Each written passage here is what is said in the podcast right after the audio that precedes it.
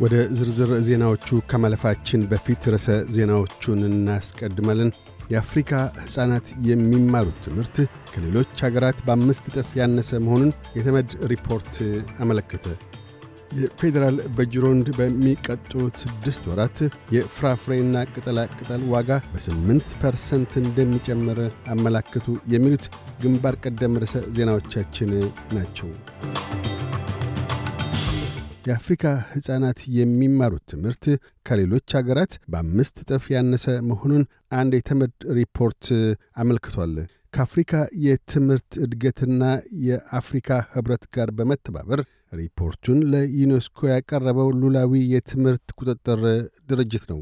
በሪፖርቱ መሠረት ባለፉት ሦስት አስርት ዓመታት ከአስር አራት አፍሪካውያን ተማሪዎች መሠረታዊ የትምህርት ደረጃ አሽቆልቁሏል።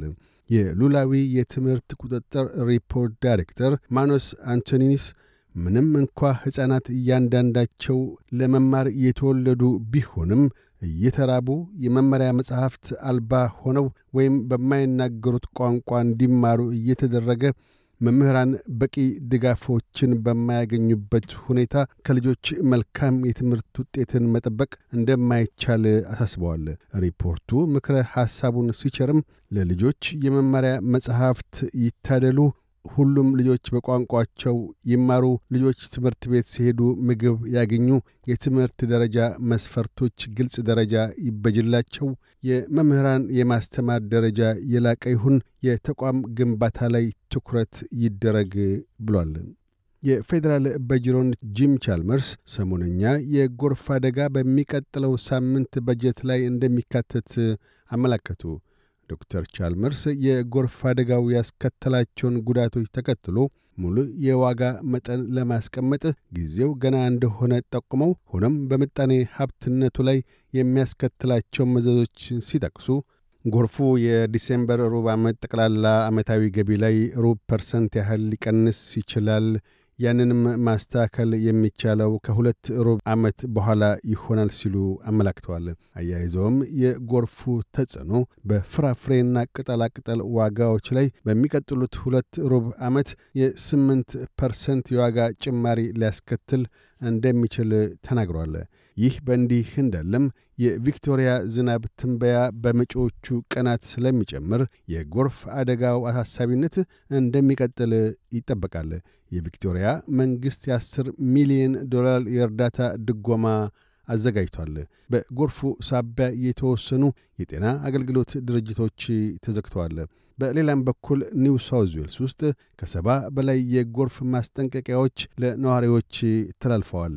በተለይም በዚህ ሳምንት መጨረሻ ላይ ወደ የትም ሲንቀሳቀሱ ዕቅዳቸውን በከፍተኛ ጥንቃቄ እንዲያወጡም ማሳሰቢያ ተሰጥቷል። የአውስትሬልያ የምግብ ፖሊሲ ዓለም አቀፍ የአመጋገብ ሥርዓትን የተከተለ እንዲሆን ምክረ ሐሳቦች ቀረቡ። በአሁኑ ወቅት አውስትራሊያ ውስጥ 68 ፐርሰንት ያህል አዋቂዎች፣ 25 ፐርሰንት ልጆች የሰውነት ክብደታቸው ከፍተኛ ወይም አለቅጥ ውፍረት የተላበሰ እንደሆነና 7 ፐርሰንት ያህል አውስትራሊያውያን ብቻ ጤናማ የአመጋገብ ሥርዓትን እንደሚከተሉ ተመልክቷል።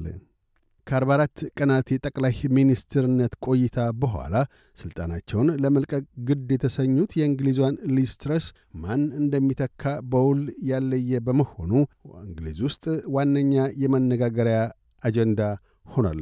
ለጠቅላይ ሚኒስትሯ ውድቀት ሰበብ የሆነውም አግባብነት የለውም የተባለለት ለከበርቴዎቹ የበዛ ታክስ ቅናሽ የሚያደርገው የምጣኔ ሀብት ፖሊሲያቸው በዋነኛነት ተነቅሷል። ስልጣን ላይ ያለው የወግ አጥባቂ ፓርቲ አዲስ ጠቅላይ ሚኒስትር በመጪው ሳምንት መርጦ ይተካል ተብሎ ይጠበቃል።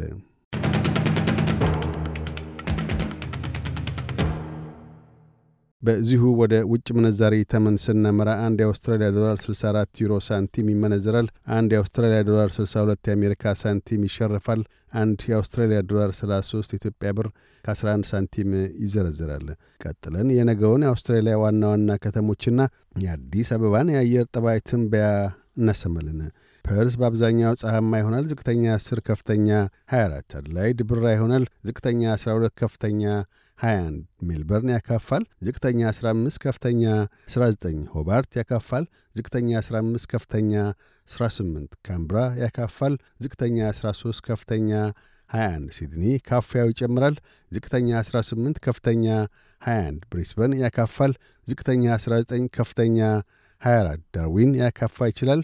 ዝቅተኛ 27 ከፍተኛ 35 አዲስ አበባ ፀሐያማ ይሆናል። ዝቅተኛ 12 ከፍተኛ 23 ዜናውን ከማጠቃላችን በፊት ርዕሰ ዜናዎቹን ደግመን እናሰማለን። የአፍሪካ ሕፃናት የሚማሩት ትምህርት ከሌሎች አገራት በአምስት እጥፍ ያነሰ መሆኑን የተመድ ሪፖርት አመለከተ። የፌዴራል በጅሮንድ በሚቀጥሉት ስድስት ወራት የፍራፍሬና ቅጠላቅጠል ዋጋ በ8 ፐርሰንት እንደሚጨምር አመላከቱ። የሚሉት ግንባር ቀደም ርዕሰ ዜናዎቻችን ነበሩ። እያደመጡ የነበረው የኤስቢኤስ አማርኛ ፕሮግራምን ነበር። የፕሮግራሙን ቀጥታ ስርጭት ሰኞና አርብ ምሽቶች ያድምጡ። እንዲሁም ድረገጻችንን በመጎብኘት on demand እና በኤስቢኤስ mobile app ማድመጥ ይችላሉ። ድረገጻችንን ኤስቢኤስ ዶት ኮም ዶት ኤዩ አምሃሪክን ይጎብኙ።